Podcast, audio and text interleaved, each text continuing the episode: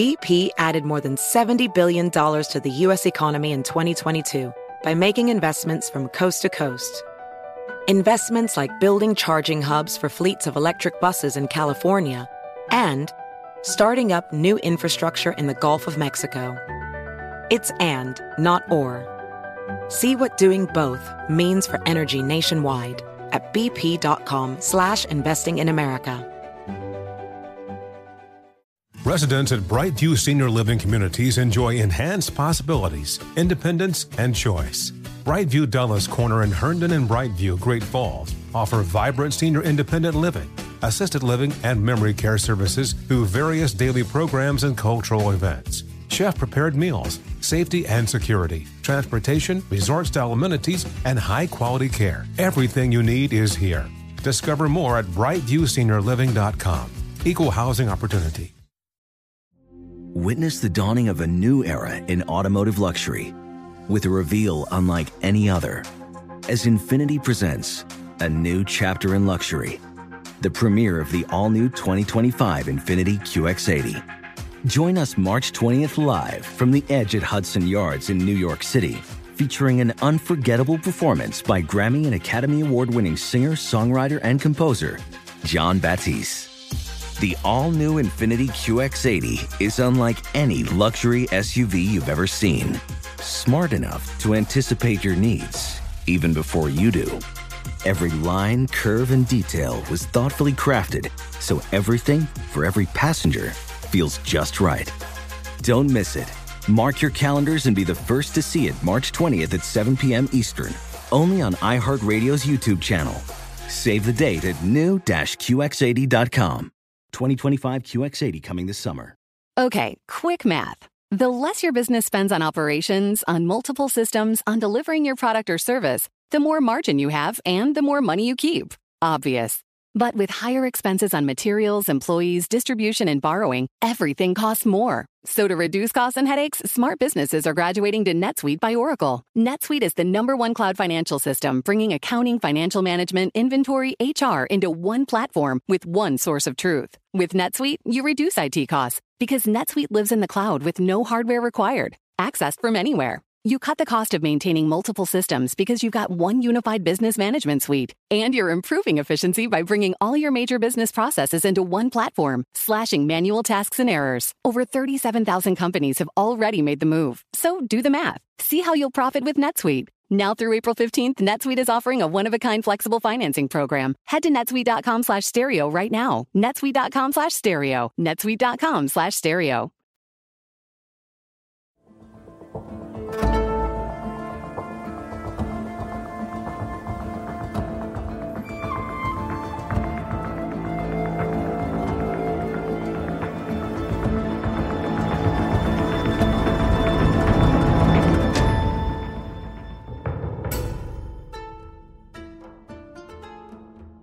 Oh, hi, hello, and welcome. This is Let's Talk About Myths, baby.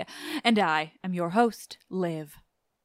Well, it is that time of year again. The time of year that I take some time off.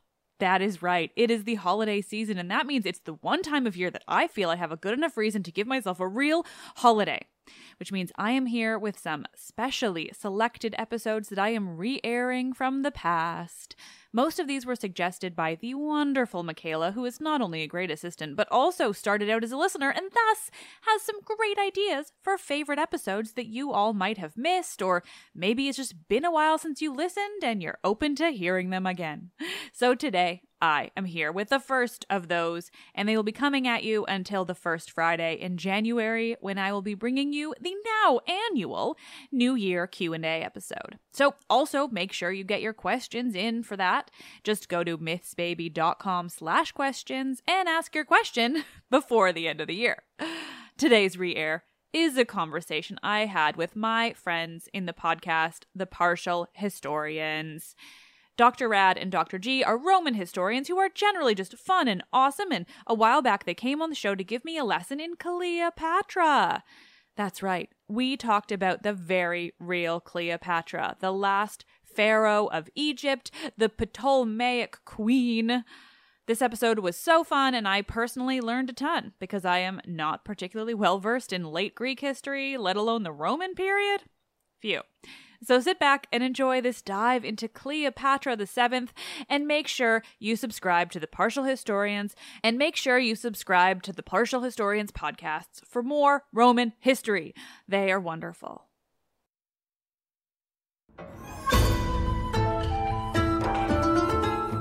Conversations, seduction, or strategy? The very real Cleopatra VII with the Partial Historians.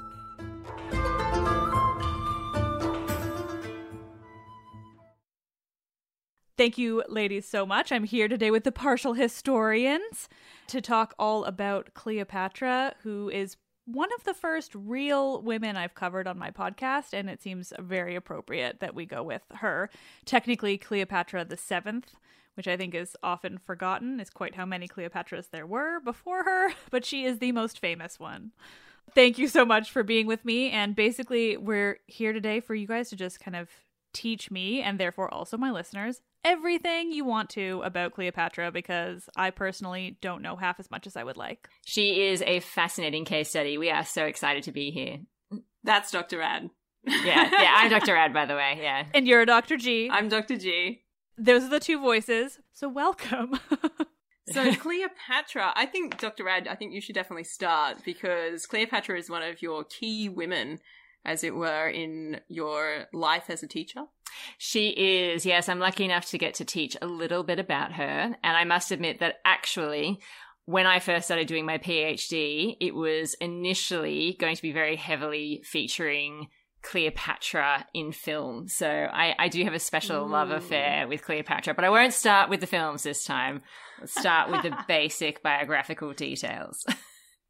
All right, so Cleopatra VII, as you rightly pointed out, is born into a pretty high drama family situation in that the Ptolemies really are like the Kardashians of the ancient world, don't you think, Dr. G? It is a real mess. Like, we don't know who Cleopatra's mother is, asterisk, and we also don't know with her father whose his mother is mm. either. It's actually a sense in which he was an illegitimate child who comes into power. And so the whole family is a bit of a mess. And Egyptian court politics seems to be all about maneuvering different groups of people against each other. And Cleopatra is one of five children. Yeah, all of whom seem fairly keen to have power or are just given power at some point, uh, which means that they're in constant rivalry with one another, which again is pretty normal for the Ptolemies, you know. they like a bit of drama. Yeah, it's just just true. another day at the office. Yeah. So when she is born, we're looking at sort of the mid first century BCE. I think around 69 is what we're thinking of. Uh, and her father's reign is not always super secure. It is completely unstable. Yeah. Uh, it is it is fair to say. He rules for a really brief period of time yeah. before he gets chucked out and then he comes back in again. Yeah. So there is this situation that he finds himself in um, in the sort of the 50s BCE where he gets uh, overthrown by his eldest daughter, mm. Berenike, and so he has to leave Egypt in a bit of a hurry um, ends up in Rome, and it's like, guys, could you help me get my kingdom back? And they're like, sure. How much are you going to pay us? One million dollars. Ah, ah, ah, yeah, he pays a lot of money to the Romans wow. to to get it back from his daughter. So his daughter took it from him. His so he's paying all that to get it back from his daughter. I yeah. mean, that's great. Yeah. That's good stuff. Yeah. And of course, once he gets it back, I mean, what else would you do to a misbehaving child but execute them? I mean, there's no other way. There's there is no way to deal with that. I mean, what are you going to do? Go to your room? I live in a palace. That's not a punishment. Get into the desert now and stay there. yeah. It's from my room that I took the kingdom from you in the first place. Yeah, exactly. Yeah. Dad, face it, you're just not that cool. Yeah, so Cleopatra would have seen all of this happening she would have seen the relationship her father develops with Rome, the kind of relationship that it is. She would have seen what happened when her sister tried to take power. We can only guess what kind of impact this would have had on her. It's fair to say, though, that there is a Roman presence in Egypt from the 50s onwards because the army that Ptolemy, and this is Ptolemy the Twelfth, pays for, uh, ends up being garrisoned in Alexandria to make sure that he retains power now that he's paid for these Roman mercenaries, essentially. Um, so there is a Roman presence in Egypt um, during Cleopatra's early life, and some rumors have it that Antony was part of that force. Yeah, so they met when she was a kid. Yeah. he sees her off in the distance when she's about 16, apparently, and he's in his like late 20s. Um, and that might be a bit of a foreshadowing, Spark. Spark, spark, spark. at least from his side. yeah. I mean, 16 is, I guess, not as young as she could be for that world. I was kind of reassured by hearing 16. Once you said child. This is true. This is That's very awful. true. It's Yeah. awful to be reassured, but like comparatively. No, we, we we all deal with ancient world subjects. We know how bad it could have been. yeah, so essentially what ends up happening for Cleopatra is that when she's around the age of 18, her father dies and he leaves control of Egypt to herself, but also one of her younger brothers, Ptolemy the 13th. An unlucky number. so it would turn out. yeah, and uh, very quickly things aren't going smoothly between the two of them. I mean, obviously they've got the whole brother sister dynamic going on. You know, the kind of husband wife brother sister vibe so common to Egypt. You know, the Ptolemies. Have, Lovely. Yeah, exactly. They've they've picked that right off right off where the Egyptians left off.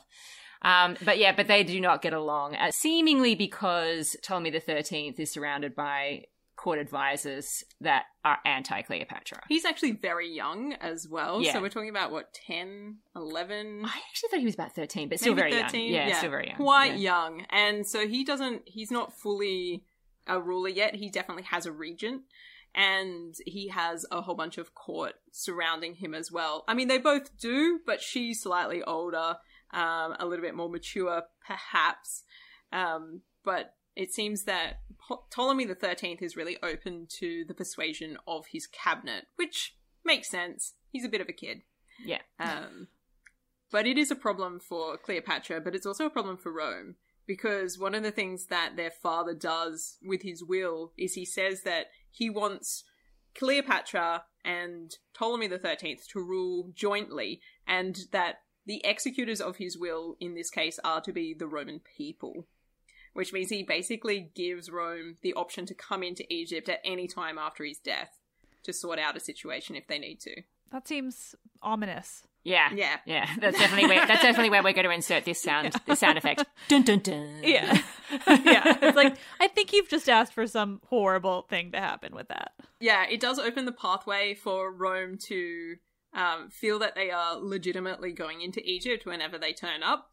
And as we see throughout Cleopatra's career, they do turn up uh, in a number of different ways. Yeah. There's some famous instances, I would say. Yeah. Even, th- even those I know. Yeah, and it happens fairly quickly because, as luck would have it, Rome is also engaged in a civil war around this time. Caesar and Pompey squaring off against each other. Caesar beats Pompey. Pompey runs away to Egypt, presumably where he's anticipating to regroup because he's had this relationship with Ptolemy the Twelfth, Cleopatra's father, in that he was one of the people that helped to shore up his reign when things were looking incredibly shaky. Uh, but unfortunately for him, when he turns up with his little entourage, which includes his family, as he's walking towards the shore, he is famously decapitated. And it would seem that they did this because they were thinking that Caesar, well, Caesar won the Civil War, therefore we want to please Caesar, not this loser. Famously decapitated is a great phrase. Yeah. well, you see, his head ends up in a jar. Caesar cries Oh over my it, God. you know, you know, Oh. yeah. That's famous. Yeah, Yeah. that's incredible. Yeah. The classic head in a jar situation. Oh yeah, yeah. And Caesar then adding extra salted water to that pool when he gets it, and is like, "Oh, Pompey, Pompey, Little tears falling into the jar. it was not his time, not his time." Um, but yeah, so Egypt's in this weird situation because Cleopatra and Ptolemy the Thirteenth have not got it along, and they're bickering about power at the same time that that civil war that has broken out in Rome. So there's both a civil war in Egypt and a civil war with Rome. And so Pompey turns up to an Egypt where he's not expecting it to be so out of control mm. as it is. Yeah. He thinks it's a little bit more stable than the Roman situation. He doesn't realize until he gets there and it's far too late and he has no head left. Yeah. Um, and Cleopatra at that stage has run off because Ptolemy the Thirteenth has really uh, started to dominate. Um, his faction has risen to the top, and she's basically had to flee uh, and to regroup with forces so that she can come back. And now we set the scene for, of course, one of the most famous moments of Cleopatra's life, which is when Caesar rocks up, establishes himself in the Palace of Alexandria, and he's hanging out there, recovering from the shock of finding Pompey's head in a jar. when Cleopatra decides now is the moment to try and, you know, put her case to the Romans and do what her father did, I guess, and get reinstated, you know, with the with the backing of the Romans. And so she famously has herself smuggled into the palace in some form of cloth, either a rug or a pile of laundry. Some kind of bag, a giant bag. Yeah, filled with clothes. yeah. And then brought into Caesar's room where she's like, ta da! And he's like, Excuse me? You may be impressed. It's a problem for Caesar though, because by the time she turns up in Alexandria and Caesar is in Alexandria as well, the situation with the Egyptian civil war has also taken another turn because it's not just uh, Ptolemy the Thirteenth sort of going for sole rule; it's also his other sister Arsinoe, who has also built a rival faction in Alexandria and is now threatening to steal his troops from underneath him. Um, by persuading the leader of them to come over to her side. yes, there's, not, there's no civil war like a three way civil war. Yeah. Yeah. So it's pretty tense. You've got Ptolemy the Thirteenth, Cleopatra, and Caesar all holed up in the palace in Alexandria, and you've got Arsinoe having snuck out of the palace and made her way to armed forces. Yeah, and she's basically holding the rest of the city outside the palace area of Alexandria. Uh, and this leads into what is known as the Alexandrian War. So it takes about a year. Caesar almost dies on a couple of occasions uh, while he tries to figure out how he's going to sort this situation. Yeah. Uh, And in this time, at some point, we are fairly certain that Caesar and Cleopatra get down to business. Mm, mm, mm, bow chicka bow wow. Another great sound effect. I mean, if you get smuggled into his room in some sort of cloth, I feel like, you know, something's bound to happen. It, it- it is sending a message, I suppose. yeah. what can I offer you, Caesar? Interested at the least. yeah. yeah, definitely. Um, and, and I mean, this is the thing. You don't want to reduce Cleopatra to these sorts of moments, but it would it would make sense, according to ancient world standards, I think, for them to have struck a political deal and then to have kind of solidified that by forming a sort of personal relationship on top of that. Yeah, I mean, this is pretty standard in the ancient world, and the Romans are very used to it, and the Egyptians are very used to it, whereas a liaison is a political engagement. And Cleopatra doesn't do things any differently from anybody else in this respect. Um, she tries to shore up the deal. Um, she's luckily in the palace, so she has access to Caesar. And it seems that it goes well, and a child is produced, Mm. um, and that seem and they do seem to get along. They go on this trip along the Nile, Or after, do they? or do they? Yeah. After the Alexandrian War, not while the war's happening, No. but apparently post-war. Yeah. Or do they? Yeah. yeah, well, at some point, definitely a child is conceived, and it, it seems fairly certain that Caesar is the father. And, and this is significant because famously, Julius, I keep saying that famously, famously, Julius Caesar was not able to have a male heir with any of his legitimate Roman wives. Doesn't have the gear. No. Yeah. Mm. It's all Yeah. Cleopatra. It's all. She's clearly she knows what's, Absolutely. what she's Yeah, doing. yeah. I mean, that's clearly a strategy. Um, Well, it seems like she's just very strategic in general. Like I, I mean, of course, so many of these things have turned into sort of poor ideals of her or portrayals of her as if she's some sort of you know seductor. But it seems to me it's more about strategic and knowing how to get the power you want versus you know. I mean, it's there's no harm I think in that world in taking advantage of the fact that you're a woman, so you hold less power or different power. So like use what yeah, and. I, I think, yeah, I think there is a, a mutual wheeling and dealing happening between Caesar and Cleopatra uh, that is often overlooked in popular imaginings of this these sorts of moments. Caesar also could really use the backing of Egypt because Egypt, of course, is a potentially very wealthy area. You know, when things are going well, lots of grain, you know, other precious resources. You know, it's it's a it's a good country to have on your side, especially if you've just fought a civil war. Yeah, and it's the sort of thing as well where I mean, it's this kind of thing where we maybe credit too much from hindsight, but there's no way that Cleopatra could anticipate that the child that she would have with Caesar would be a boy, which would be useful. I nobody gets to really choose those sorts of things. I mean, that's convenient, um, but the political alliance would probably stand anyway because of the strategic usefulness of Egypt mm. being the breadbasket, as it comes to be known um, later on. But it's she also goes to Rome, so she does she doesn't stay in Egypt even once the deal has been secured, ostensibly. She does follow Julius Caesar back to Rome and she does spend a couple of years in Rome rather than in hmm. Egypt.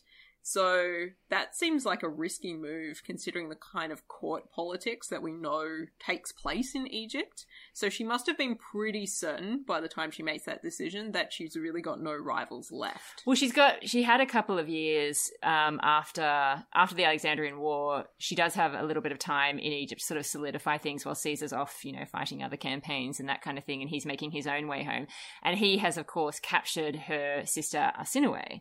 Uh, so she's out of the way. And he's instated her in power with her other younger brother, who's even younger than Ptolemy the 13th, Ptolemy the 14th, who mysteriously disappears from the records uh, not long afterwards. So I think she is feeling fairly secure because she's basically got no free siblings left because Ptolemy the 13th dies during the Alexandrian War, drowned in his own heavy armor. Ooh great end. Yeah. yeah, great end.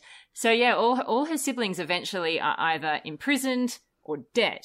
Or missing in mysterious circumstances. Yeah. But it seems like maybe Cleopatra knows where they are. I think she might. I think she might too. Yeah. Yeah.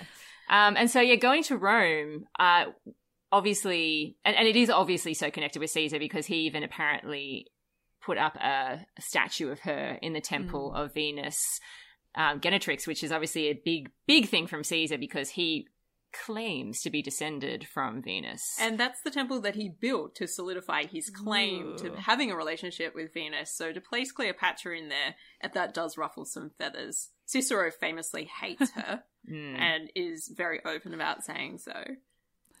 Yeah, and I think I think this is really where we start to get the mythologization of Cleopatra happening because she arouses strong feelings in the Romans from the start. Once she gets involved in their story, and they are, of course, writing history in the form that we we look at history these days, you know, narratives, biographies, those kinds of things. They're writing those kinds of sources which the Egyptians aren't really producing at this point in time. So they kind of get to dictate the terms on which we see Cleopatra and how we meet her. And so I think it's during these sorts of moments, her interactions with Caesar and the, the nature of them and how they arouse. For some people, obviously, they might be into it. Definitely, I think she started a bit of an Egyptian fashion craze amongst Roman women. But other people not into it. Definitely not happy. She does seem to be a polarizing figure, and it's it seems partly some of our source materials suggest that it's not so much that she's like uber attractive because that's one of the things that that sort of crops up as this kind of like misconception of Cleopatra. But one source in particular, and I can't remember off the top of my head who, but maybe you will as I tell you about it. Plutarch. Um, talks about her voice. Plutarch, yeah, yeah, yeah. And the way that when she starts to speak, it's almost as if she's just so captivating to mm. listen to and she has such a command of her expression that she comes into a conversation and immediately changes the whole focus of it just by being there. And that's just kind of like an X factor. That's just a person with massive amounts of charisma. And there's not much you can do about that. You're either going to like her or you're going to find her effect on you to be like deeply troubling. Mm-hmm and how do you respond to that? Yeah, it tends to be there's no like in the middle for that kind of yeah that kind of rea- or type of person. Yeah, absolutely. And she also seems to be very intelligent. Plutarch also tells us that she speaks several languages, although interestingly, Latin is not one of them. Hmm. So presumably, yeah, presumably it must have been Greek that they were chatting each other up in. Ooh. yeah. But unfortunately for Cleopatra and Caesar, let's face it, he gets stabbed to death rather violently. That old thing. It's a bit awkward. Yeah, she Yeah. does leave Rome at that point. She's like, you know what? Bad time for me to be here. Heading back to Egypt. Super awkward, guys, but I just got a phone call. Egypt needs me back again. no, it has nothing to do with the man you just killed. Absolutely nothing to do with him. I would have left anyway. Yeah. Yeah, I was bored of you guys, let's face it. These parties are not cool. Yeah, so she goes back to Egypt and she's she's there for a couple of years just, you know, doing her own thing and unfortunately because she because of what she's doing isn't directly super concerning to the Romans, we don't get a lot of information about what she's up to at this point in time. You know, it's little bits and pieces, but it's not nowhere near as detailed because she's not having sex with a Roman general. So, yeah. Yeah, yeah. So we've got like a sort of about a three year period where we're not really sure what she's up to, uh, and because again those Egyptian sources are not dealing with narratives in the same way that Roman and Greek sources are, we just sort of don't get too much of a of a picture. But she does turn up again in about four forty one uh, BCE, and she's in the east at that stage, and this is where she famously re meets Antony. Mhm. Yeah. Mm. And Antony, of course, is busy dealing with the aftermath of Caesar's assassination.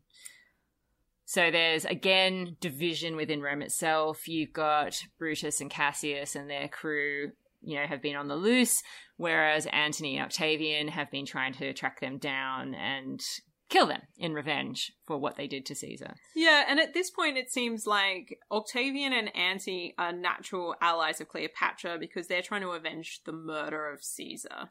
So it's in her interest to sort of check out what's going on um, and try to figure out where she might fit in with that. And they do seem pretty grateful uh, for her offer of assistance. Well, she'd actually been approached by the other side, Mm. and she was she was quite strategic in the way she handled it. And she She's was- like, I'm coming, I'm coming. Yeah, I, I, oh, no. I, have totally got some stuff on your way. It's in the mail. Oh, it should be there by now. You know what? Check your tracking number. You know, you, you got to chase that up. Is this Yeah. the situation with Dolabella? Because there is Yeah. a moment where she's kind of she gets she has to backtrack a lot with everybody because people are expecting her to turn up, and she's made some promises to all sides um, as a way of just sort of like keeping the strategy afloat, so she can adjust and change. It seems as it as things pan out, and people are expecting her places, and she's not able to be there, and she has to talk a lot about how we got caught in a storm you know, the wind changed and we weren't able to leave. And there's elements of truth to all of those kinds of statements. Um, but there also seems to be elements of strategy about them as well. Being like, definitely, of course, I'll, I'll be, I'm so sorry. It just didn't work out. The weather. The weather. Yeah. Might be a goddess, but I can't control the weather, if you know what I'm saying. yeah, but eventually, eventually she does throw her throw her hat in the ring with Antony and Octavian, definitely. Yeah.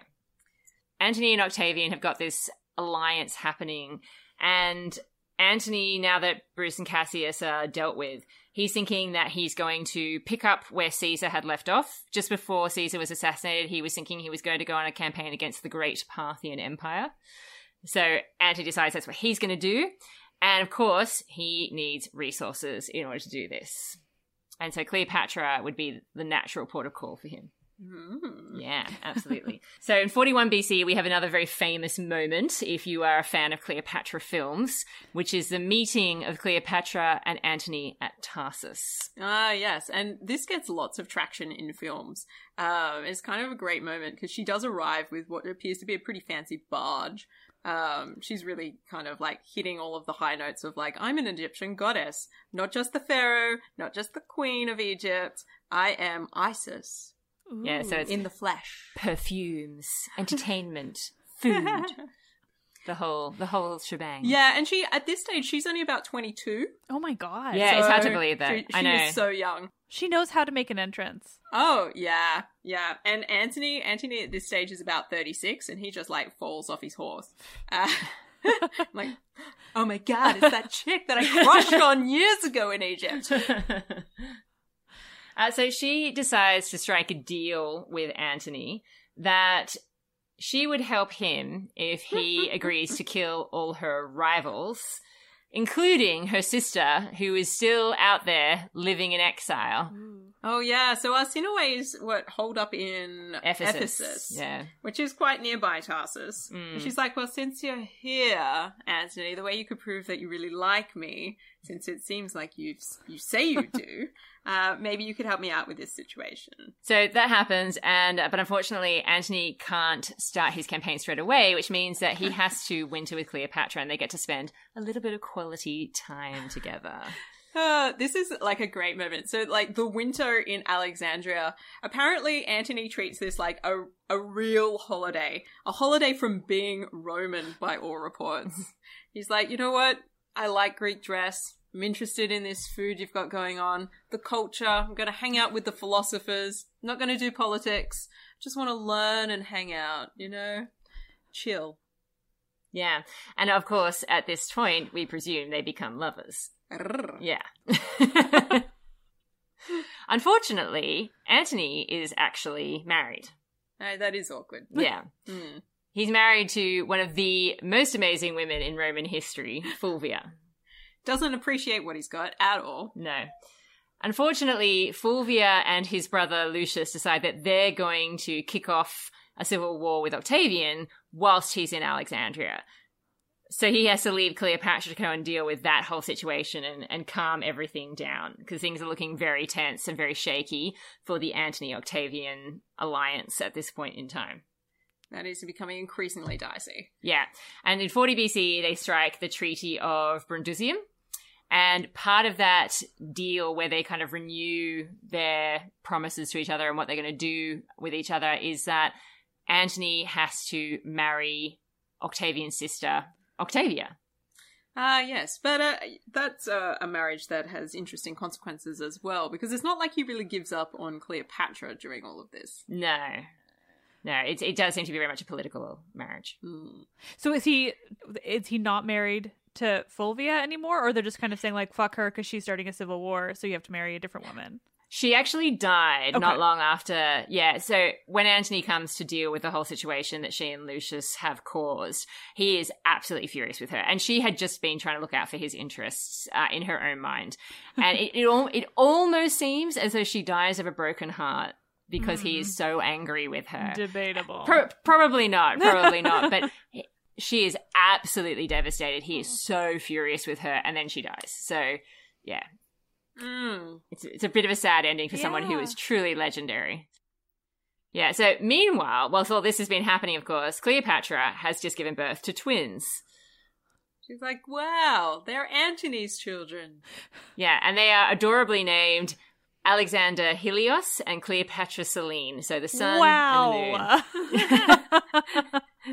Super Yep. cute. That's Yeah. cute and also a kind little of name. presumptive. yeah, presumptuous. look, the kind of naming system only a goddess can get away with. Yeah, exactly. like a little much. Yeah, they are the children of Isis.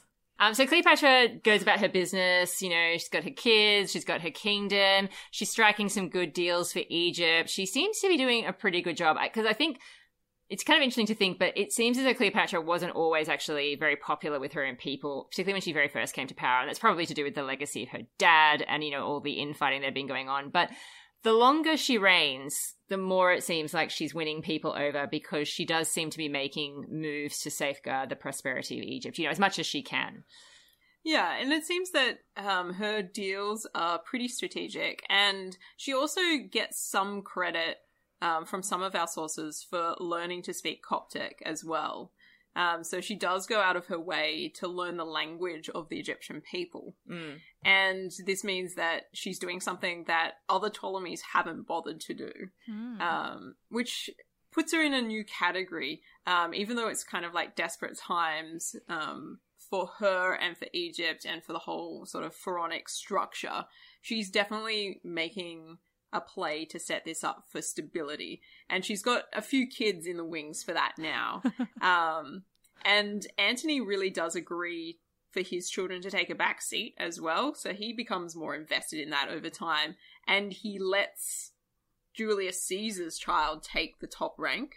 um, amongst those children. Makes it really clear that his children are second rank uh, within that structure, which is really interesting as well.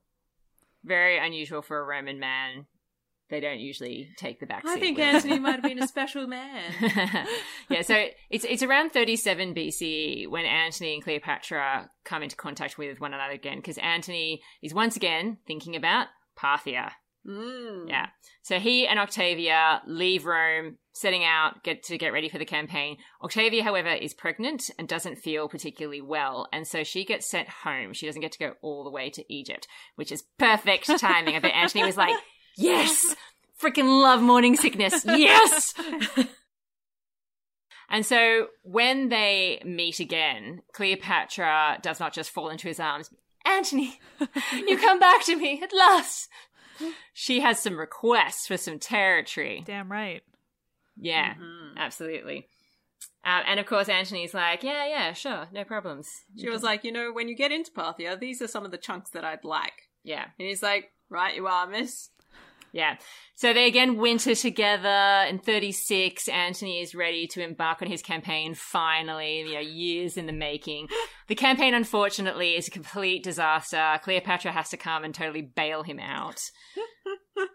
Yeah. Once again, it's solidifying their relationship. I kind of love that he's kind of like just this like lovable doofus. He was like, I'll do it for you. And she was like, yeah, you better. And then he's like half an hour later, Oi, could you bring those extra ships? Because I kind of fucked it up. He's like, sure, honey. Yeah, so it seems like he retires, probably planning to go and deal with the Parthians again and try and redeem his honor. But unfortunately, there's another situation which has arisen and demands his attention, as so often seems to happen. He has to go and deal with Sextus Pompeius, who's causing all sorts of havoc. Okay, and then he- Pause, pause. Yeah. Sextus Pompeius is hugely important. Let us not forget. Fair Uh, enough. He is the son of Pompey the Great, the guy who got his head cut off and put in Oh. a jar.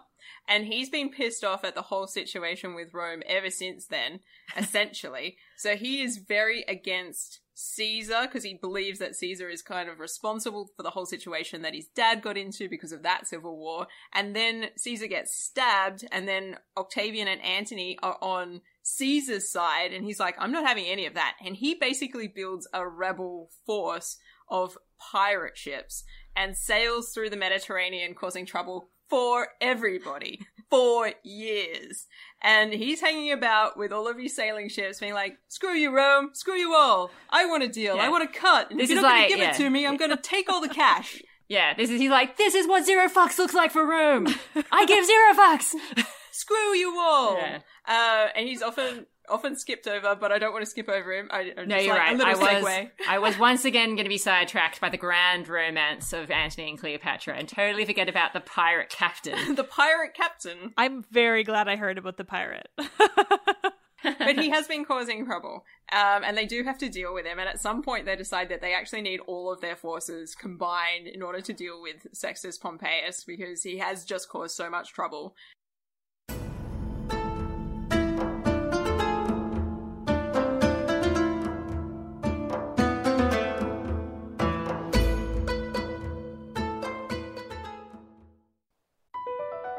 BP added more than $70 billion to the U.S. economy in 2022.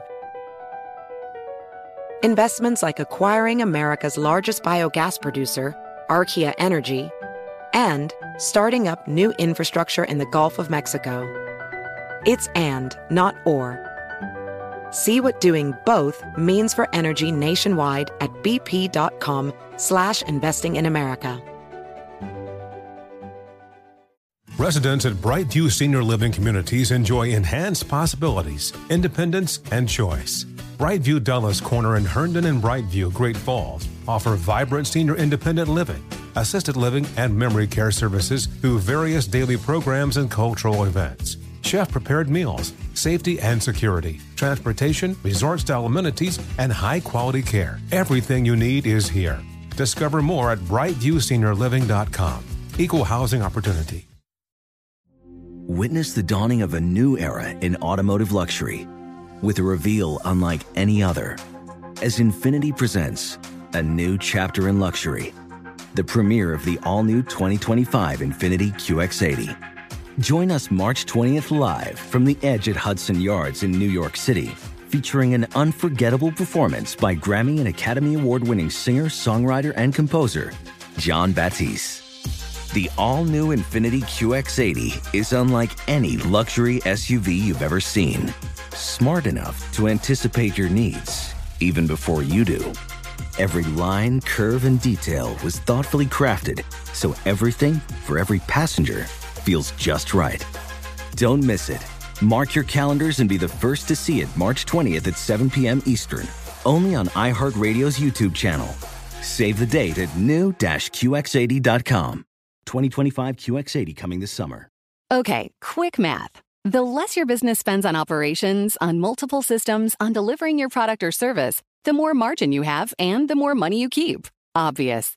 But with higher expenses on materials, employees, distribution, and borrowing, everything costs more. So to reduce costs and headaches, smart businesses are graduating to NetSuite by Oracle. NetSuite is the number one cloud financial system, bringing accounting, financial management, inventory, HR into one platform with one source of truth. With NetSuite, you reduce IT costs because NetSuite lives in the cloud with no hardware required, accessed from anywhere. You cut the cost of maintaining multiple systems because you've got one unified business management suite. And you're improving efficiency by bringing all your major business processes into one platform, slashing manual tasks and errors. Over 37,000 companies have already made the move. So do the math. See how you'll profit with NetSuite. Now through April 15th, NetSuite is offering a one-of-a-kind flexible financing program. Head to netsuite.com slash stereo right now. netsuite.com slash stereo. netsuite.com slash stereo.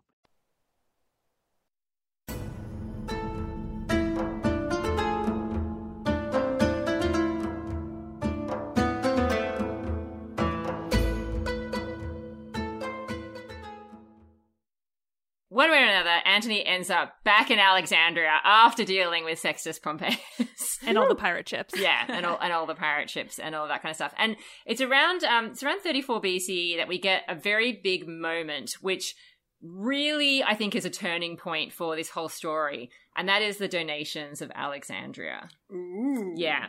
So it's where Antony and Cleopatra put on this huge show. It's the party to end all parties. Yeah. It's this huge, all this pageantry. And Antony kind of just divides up all these territory and bestows it on Cleopatra and all the children. Hmm. Now, I should point out, this is not land that he actually has any right to give anyone. He doesn't really own any of it. No, No. he is not master of the universe, and these places actually have rulers already. Doesn't really matter. Details. Yeah, yeah, don't worry about that. We'll figure out the fine print later. um, the important thing is that you're going to have them. Yeah, so it's definitely you can definitely see this sort of structured thing with Cleopatra and Antony at the top, and then you've got Caesarion, and then you've got Antony and Cleopatra's children underneath that, all having their own little realms in this like monster dynasty that they seem to be creating. yeah, and so this is where the moment comes where uh, Cleopatra is heralded as the Queen of Kings. Um, and the, Ooh. yeah, and the new Isis like reborn as like she's fully come into her own and it's this sort of grand gesture. I think of just how much he might be like completely in love with her by this point. That seems like I mean from a political standpoint this is crazy. This is bonkers stuff for him to be doing. So you have to think at some point that maybe he's turned from like being politically strategic to just being I'm all in. Yeah. I think up to this point he could definitely justify his relationship with Cleopatra, like when when his Roman buddies were like, Hey dude, like What's up with you and Cleopatra? Like, what, Octavia's not good enough for you? You don't like Rome anymore? And he'd be like, guys, guys, got this whole under control. I'm just using this chick so I can get some resources for Parthia. You know what I'm saying? Egypt is really strategic and if I have their backing we'll definitely be able to take the east. Yeah, it's all about the grain, y'all. but no, at this point, at this point, it's pretty clear um, that uh, things have shifted for him. Yeah. and the Romans are all over this, and Octavian in particular is kind of like, "That's it, Yeah. I'm done with this. Yeah. This guy has lost it. He is an embarrassment to Rome, and we just cannot have this continue." And of course, this is also, I, I admit, an insult to his sister, who has borne Antony children by this stage as well, and they are still married. Like, what is he doing? Oh yeah, because there's like the third. They have a third child at some point as well. Antony and Cleopatra have a third child, but Antony and, and Octavia have two children together. The man is busy. He's doing a lot of business. Yeah. stretching himself thin. But also, it's like, so that's a lot of traveling between Rome and Egypt. Like, I mean, the Mediterranean's pretty big. Yeah, Yeah, let us let us seed to spread. Yeah. yeah. Got to be on the ground to do the business. Yeah. Not like modern days. yeah, so this is definitely the moment when, again, things start to shift, I think, for Cleopatra in terms of the way that Rome wants to deal with her. So now she's really quite scary and threatening because a man at the top of his game, you know, uh, he's got a reputation as a good general, you know, he's got the connection to Caesar, he's really ruling ruling the Roman world alongside Octavian, and yet he is willing to make these sorts of crazy political moves for Cleopatra. And this is where we start to get the kind of attraction, but also, I think, really crippling terror at the hmm. power that Cleopatra must have over someone like Antony. You know, the, the seduction, the potential for seduction that she has. Yeah, and this kind of calls into relief all of the people in Rome that already knew her from her previous encounters and the time that she spent there. And if they didn't take to her then, they've really turned on her by this point. And this is a really strategic play for Octavian at this point as well, because he can reclassify the situation as an external war from Rome's perspective. They have to take out Cleopatra. She is the danger. Rather than making it a civil situation where going after Antony is just a perpetuation of the civil unrest that Rome has been experiencing for years now, um, they can turn it into what they like to call a just war and be like, well, she just needs to go. So you've got you've got a lot of mythologizing of Cleopatra that's going on all throughout this time. Obviously, the moment she's become queen, she's producing her own propaganda, you know, some target, mostly targeted obviously towards like her Egyptian subjects and that sort of thing, but she is putting out her own image and creating her own image there. But then the more that she's entwined with Antony, the more that they start creating their own propaganda of them as a couple. So, you know, coinage with them both featured on it together. And again, notoriously, Cleopatra really does not look great on these coins. Uh, so it's an interesting kind of propaganda but yeah, they're, they're producing their own kind of propaganda. And then you've also got Octavian, who's coming after her because she can now be the target. Um, he, she can be the bat that he's going to use to beat Antony to death. And so he really drums up the fact that this is a foreigner. This is a woman in political power. This is against everything Rome stands for. Yeah, it kind of hits all of those notes that Romans are perpetually afraid of um, foreigners and women. I mean, that's basically it. Rome cannot handle the, either of those things. Particularly if they have power. Both so horrifying. Horrifying. Yeah. Oh. God.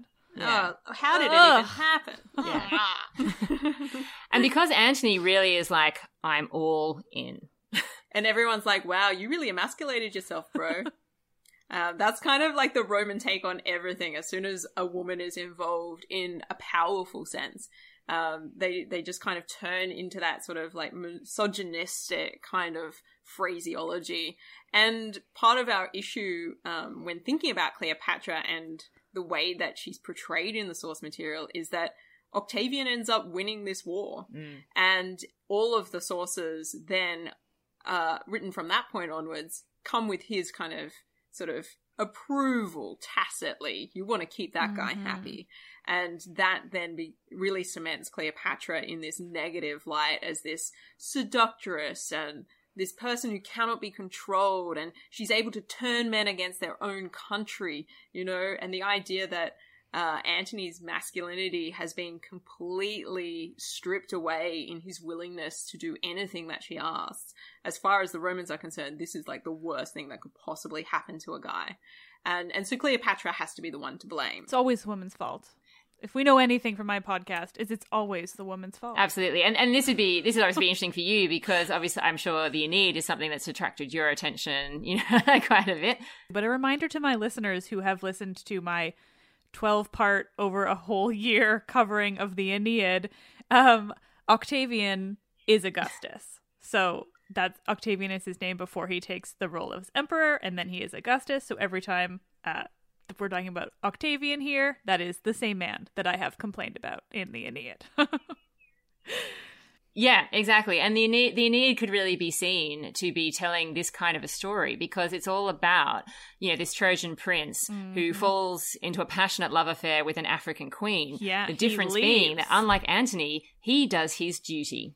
He does what he's supposed to. He leaves her. He leaves her and is like, whatever, dude.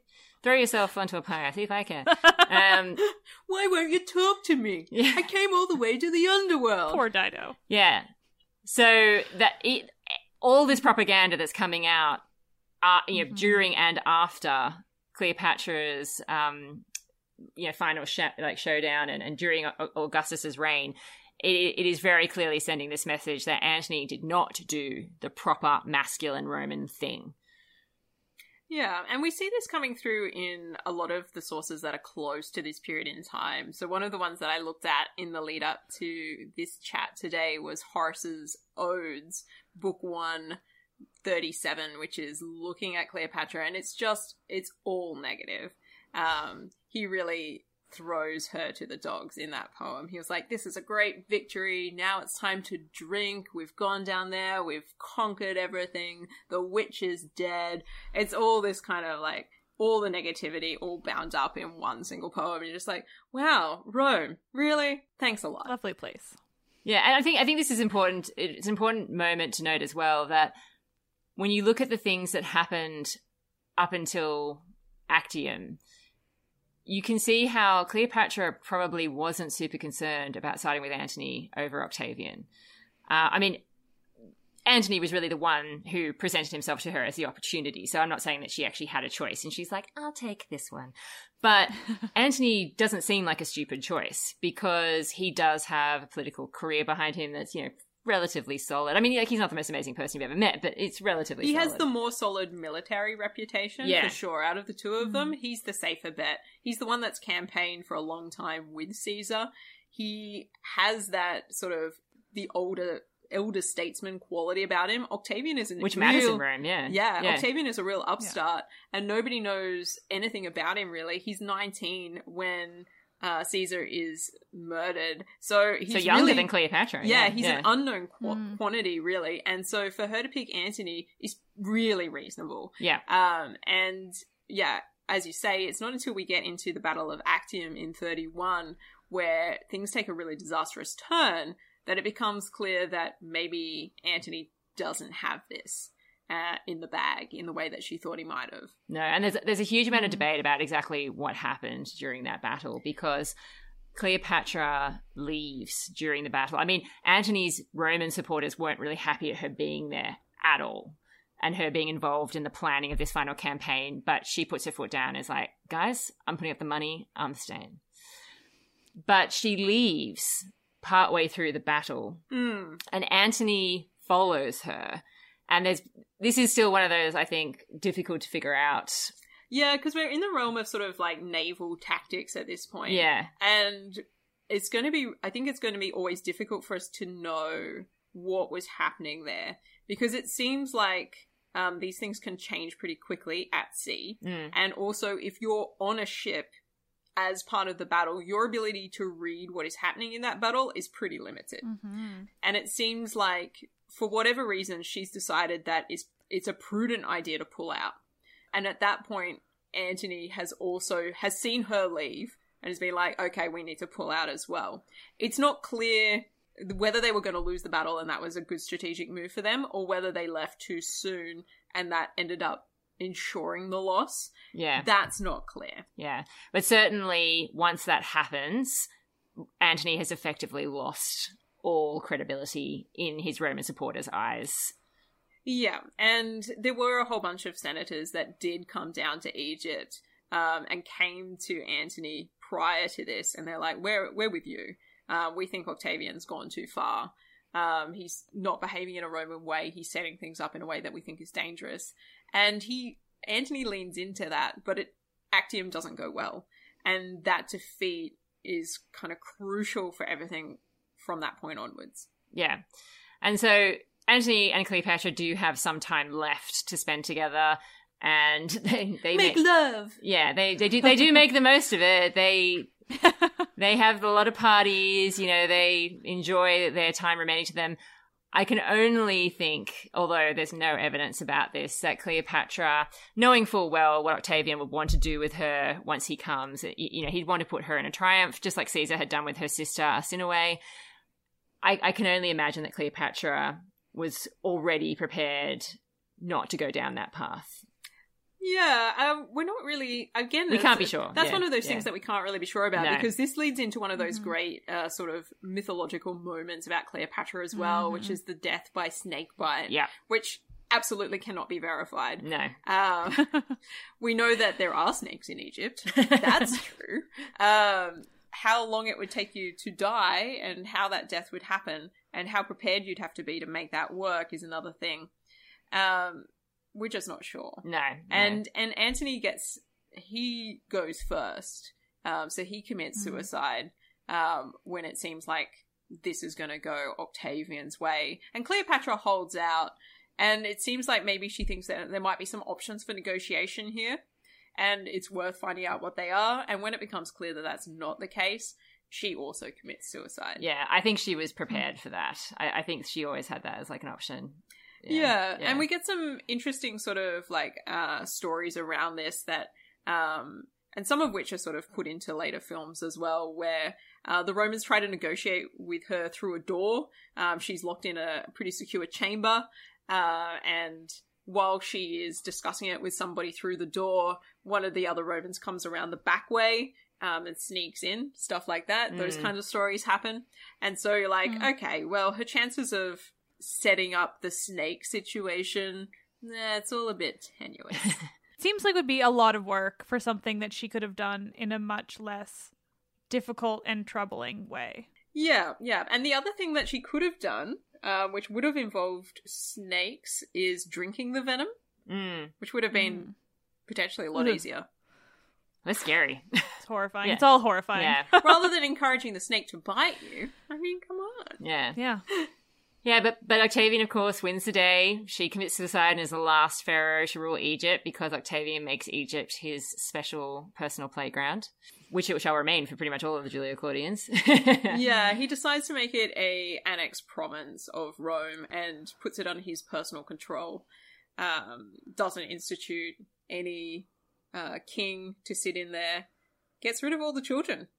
Yes. Well, well, Well, the, the the children with the children that Cleopatra and Antony had, those second tier children. I bet they're feeling pretty happy that they were second tier now. yeah, really. yeah, because they they aren't killed. they're taken they- back to Rome. They're taken back to Rome and they're actually raised by Octavia. Whoa. Yeah. Really? Yeah. Oh, and, and they're and they're subsequently married off into various the things that woman does for Antony, he does not appreciate Yes. Octavia. yeah they, they become they become like royals in other parts of the world eventually you know when they're old enough but the one that he's really concerned about of course is caesarion caesarion mm-hmm. does not escape with his life Caesarion represents a threat to everything that Octavian has now built about his own reputation um, as being the heir to Caesar, so that kid's got to go. Yeah, absolutely. Yeah.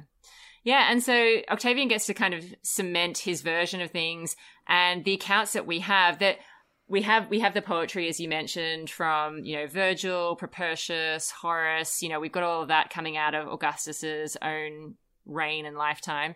But then we've also got people like Plutarch and Appian who are writing later, and we've got bits and pieces about Antony and Cleopatra's affair in particular. Caesar, it does come up, but it's definitely more Antony and Cleopatra that get the the most attention. You got a little bit on her in, in sources like Suetonius as well, in the biographies he writes of Julius Caesar. And and these sorts of source materials are you know, inspire artworks, they inspire plays by Shakespeare, and they become the the base for a lot of 19th century work about Cleopatra and then eventually films about Cleopatra. And so when we get into the 20th century and the 21st century, the Cleopatra that we see tends to be the other, the foreigner, the woman. You know, we, we really focus on those qualities, the seductress. All those things that were elements of the propaganda that Octavian crafted are really what we tend to see in our popular culture of Cleopatra. When there is actually a rival source tradition that comes out of the Arabic world. It, it is a bit, it is problematic in its own sense in that it comes much, much later. What, I mean, what we have surviving anyway.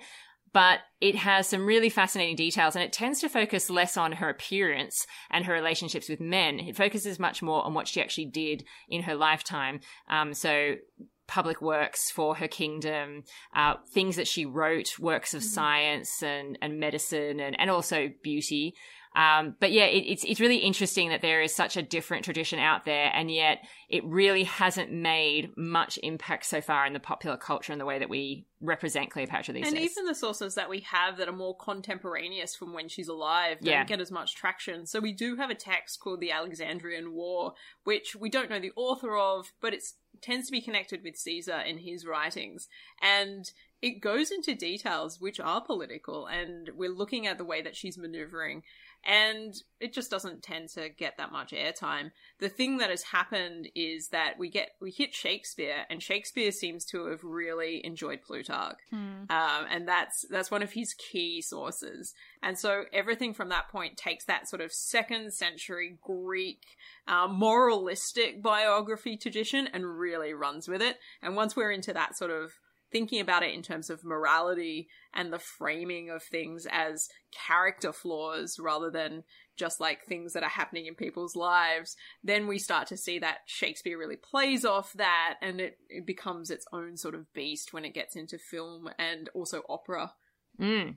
And then, of course, with popular culture, that is blended with whatever's happening at the time. Mm. you know? Yeah, and I think yeah. it would be, yeah, we wouldn't want to overlook like the way in which Cleopatra has an ambiguity about her ethnicity, mm-hmm. which has really meant that she accrues a lot of popularity from different sections of society who want a piece of her. And the fairest way to put it is that we just don't know. So she has that flexibility um, in ambiguity because we don't know who her mother is for sure. We also don't know who her father's mother was. So there's enough ambiguity in the lineage that she sort of can be taken as a Macedonian Greek. She can be claimed as an Egyptian. She can be claimed as an African. And she has this sort of plurality about her. Because we don't know, she has this sort of fascination, I think, when we're thinking about women who are powerful and how they get there and what they do with that power when they have it. And I think there's something to be said as well for our cultures. We, we tend to be drawn back to stories where women failing in this sort of tragic romantic way is a very appealing story mm-hmm. to us. If we if we look at the tradition of biopics um, as as a genre throughout the 20th century, when film becomes a medium, stories about women with power tend to be stories about women who fail, who try and have it all, or you know whatever, or they have a there's, well, there's something that interferes yeah. with their the career. myth of being able to have it all. Like yeah. that's the that's the setup for the failures. Yeah, and and even with royalty, it's always like a choice between do I do my duty or do I give give myself over to my heart. And we, we tend to like those sorts of stories, and Cleopatra fits really nicely into that kind of a storytelling tradition. Even though it seems that like when you look at it, she's really just making strategic decision after yeah. strategic decision. Totally. And and it's really perhaps the men around her who are maybe not making as strategic decisions as they could. And it works out in her favor. And I think that's interesting as well because I don't think her story is a narrative of failure. Obviously, it's tragic that she is the last pharaoh of Egypt, but that's kind of not her fault. Yeah. I don't see that as any, you know, you can't hold her responsible for that. No, she seems to have been, I mean, certainly doing her best to not be the last pharaoh of Egypt, but also just, yeah, the level of strategy and power and just intelligence that she brought to everything. This has been the most fascinating thing I've ever sat through. But also, like, I mean, there's just so little in the focus on her when it comes to the things she accomplished beyond the men she slept with and what happened afterwards. Yeah, and when you when you look at what we've actually got documented evidence for, Cleopatra only slept with two men in her entire life, and she died when she was about our age. Wow. Yeah, and so I mean, it's not to say that she, you know, she was a queen. It's not to say that she didn't have other lovers, but in terms of what we can actually document, this idea of her as some great seductress, she had two you know, dudes. pretty solid long-term relationships with two men. They just happen to be some of the most famous Roman men to ever have lived. It's just a coincidence. And just just like they happen to sleep with one of the most famous Egyptian queens to ever have lived. It's just one of those things. Well, and it's political strategy, right? It's not like Yeah. yeah, you know, it's all about keeping yourself alive and in power and No, but it is, and it is it is the fascination and what and what she can offer in a visual medium, I think, as well. Like the, one of the earliest silent films to be made about Cleopatra starred an actress called Theda Bara, and Theda Bara was a studio made confection. She she's literally where we get the term vamp from. Ooh. Okay, because she she she played she she was kind of typecast as these as these characters who were women whose seduction powers were so great that they would literally suck the life force from men. That's what a vamp is. It's short for vampire. Uh, and, and it's because she played those sorts of roles that they thought she'd be perfect to play the role of Cleopatra. Her name was meant to be an anagram of Arab death. And there were all sorts of studio. Like she was, she was just, a, she was just a Jewish girl from like the Midwest, and they created this whole story about how she was born in the eyes of the Sphinx, suckled on the milk of. Yeah, it was, it was crazy. Yeah, but they created this, this very, you know, this very dangerous, sexually appealing studio star, and then she was the one they wanted to play Cleopatra. And I think this is this feeds into the really problematic way that our sort of like underlying patriarchal narratives tend to shape the storytelling as well because it's kind of in a way dismissing her strategy and her capacity for politics to be able to sort of like chalk her up as like oh well you know she's the one who slept with all the romans you know? Um, because it means that you don't have to deal with the hard reality that she was fighting tooth and nail, one for power. She overcame all of her siblings. Um, that was a fight um, of some magnitude. It involved wars. It involved her having to kill all of her siblings and finding ways to do away with siblings afterwards as well. And then holding on tooth and nail for power um, in whatever way seemed reasonable um, with the options that she had in front of her at the time. Yeah, and I think the other thing is as well, there have been, I think, attempts to maybe try and shift that a little bit, like the 1963 Cleopatra. I actually really like that. I know, I know it's got a bad rap, and I know that not not everybody thinks Elizabeth Taylor is a great Cleopatra. I actually love it, and I think it's because initially that was actually, I mean, coming in the 60s, it's obviously, you know, women are starting to get a bit more freedom. You know, it's, it's on the, on the verge of second wave feminism. Um, and originally it was meant to be two films. Caesar and Cleopatra and Antony and Cleopatra. And there was going to be a lot more room to show Cleopatra off in, in that format. She was meant to come across as a political visionary. They really wanted to open that side of her up. And I think you can still see remnants of that, like when she has moments with Caesar where they really are envisioning this world that they're going to rule over together. But unfortunately, it, it was such a mess. The film, Yeah. the, the script wasn't finished when they started filming.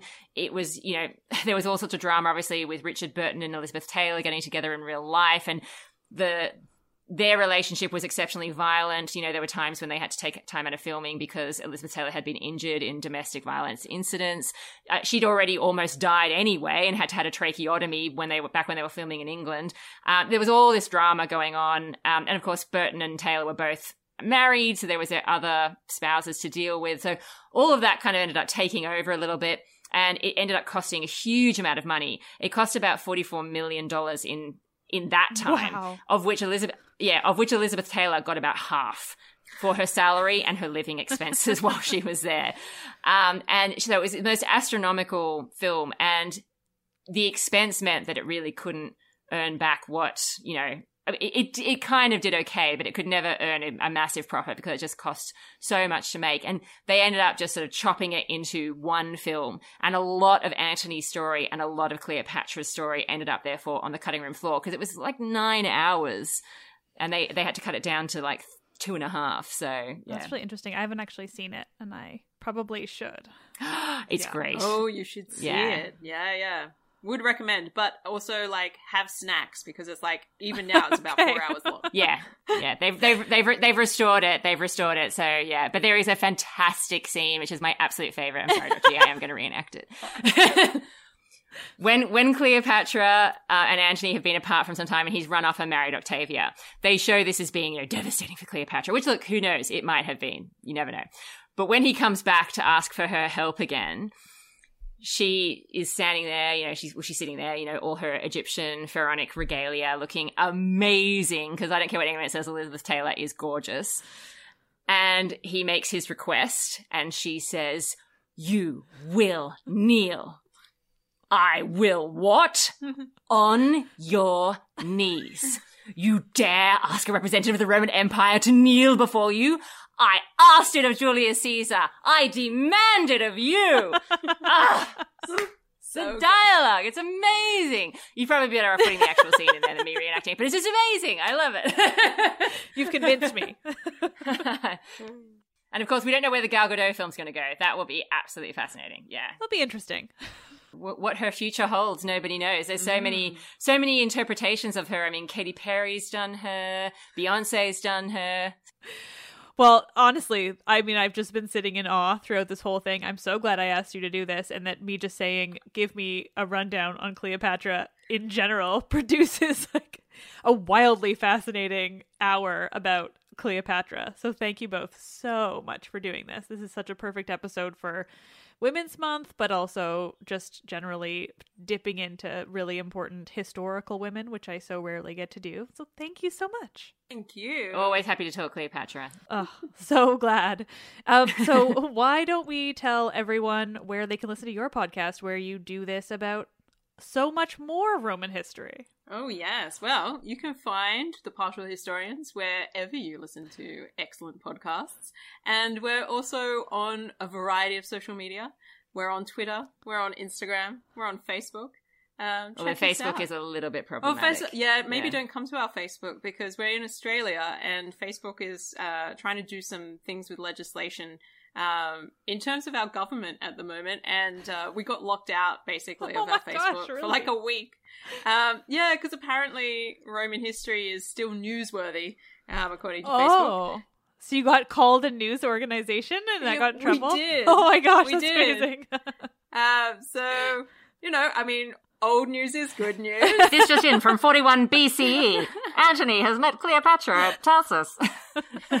he blushes. Yeah. Uh, but we're also very excited. We've also just started launching some artwork, which we're making in collaboration with Bridget Clark, uh, which is going to be about some pretty fascinating women from the ancient world, probably including Cleopatra at some point. Mm. So yeah. watch that space. If you if you like having some interesting ancient artwork on your walls, do come and check it out. Yes, I th- this is recording a couple of weeks before this episode will actually come out, but I just reposted your Instagram of that because I saw the Agrippina and that's amazing. That's so exciting that you're doing that. So I'll be posting more of it. Thank you. Yeah, so uh, Agrippina is our first uh, our first casualty, but Cleopatra Cleopatra is definitely in our sights. Well, thank you so much for having us as well. Oh, thank you. This has been so wonderful. So, everyone, please go subscribe to The Partial Historians and follow them everywhere for more just women podcasting, but women podcasting about badass women in history and mythology. I think we all need more of it. yeah. Woohoo!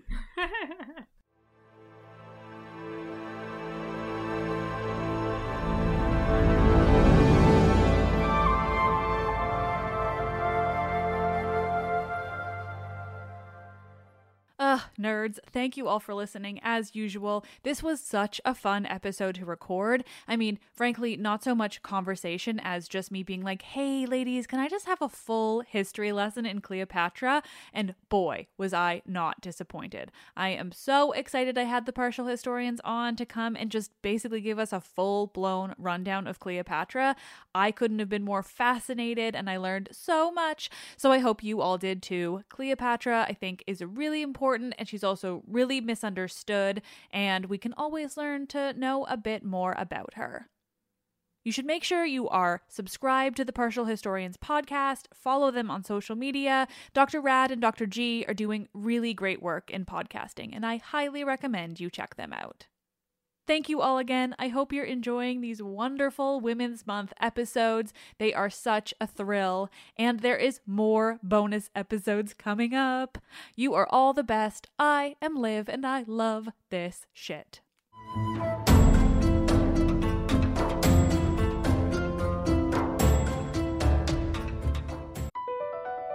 BP added more than $70 billion to the U.S. economy last year by making investments from coast to coast.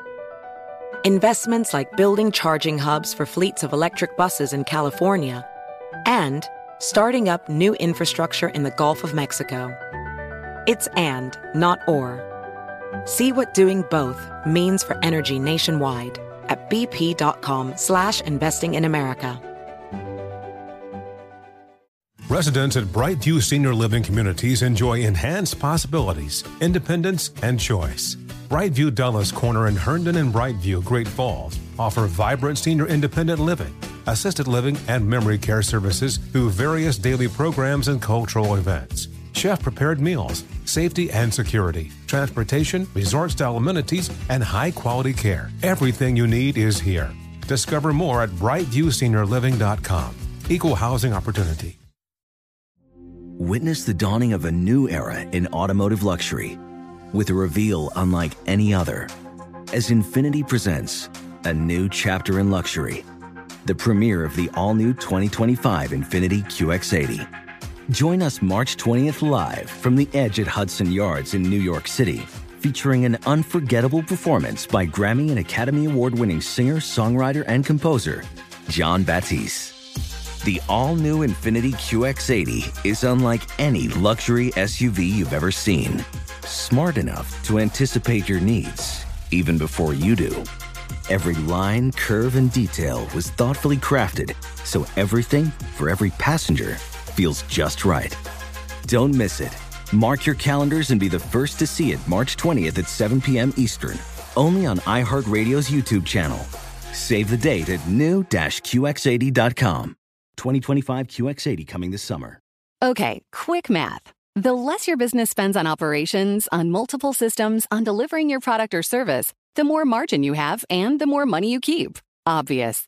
But with higher expenses on materials, employees, distribution, and borrowing, everything costs more. So to reduce costs and headaches, smart businesses are graduating to NetSuite by Oracle. NetSuite is the number one cloud financial system, bringing accounting, financial management, inventory, HR into one platform with one source of truth. With NetSuite, you reduce IT costs because NetSuite lives in the cloud with no hardware required, accessed from anywhere. You cut the cost of maintaining multiple systems because you've got one unified business management suite. And you're improving efficiency by bringing all your major business processes into one platform, slashing manual tasks and errors. Over 37,000 companies have already made the move. So do the math. See how you'll profit with NetSuite. Now through April 15th, NetSuite is offering a one-of-a-kind flexible financing program. Head to netsuite.com slash stereo right now. netsuite.com slash stereo. netsuite.com slash stereo.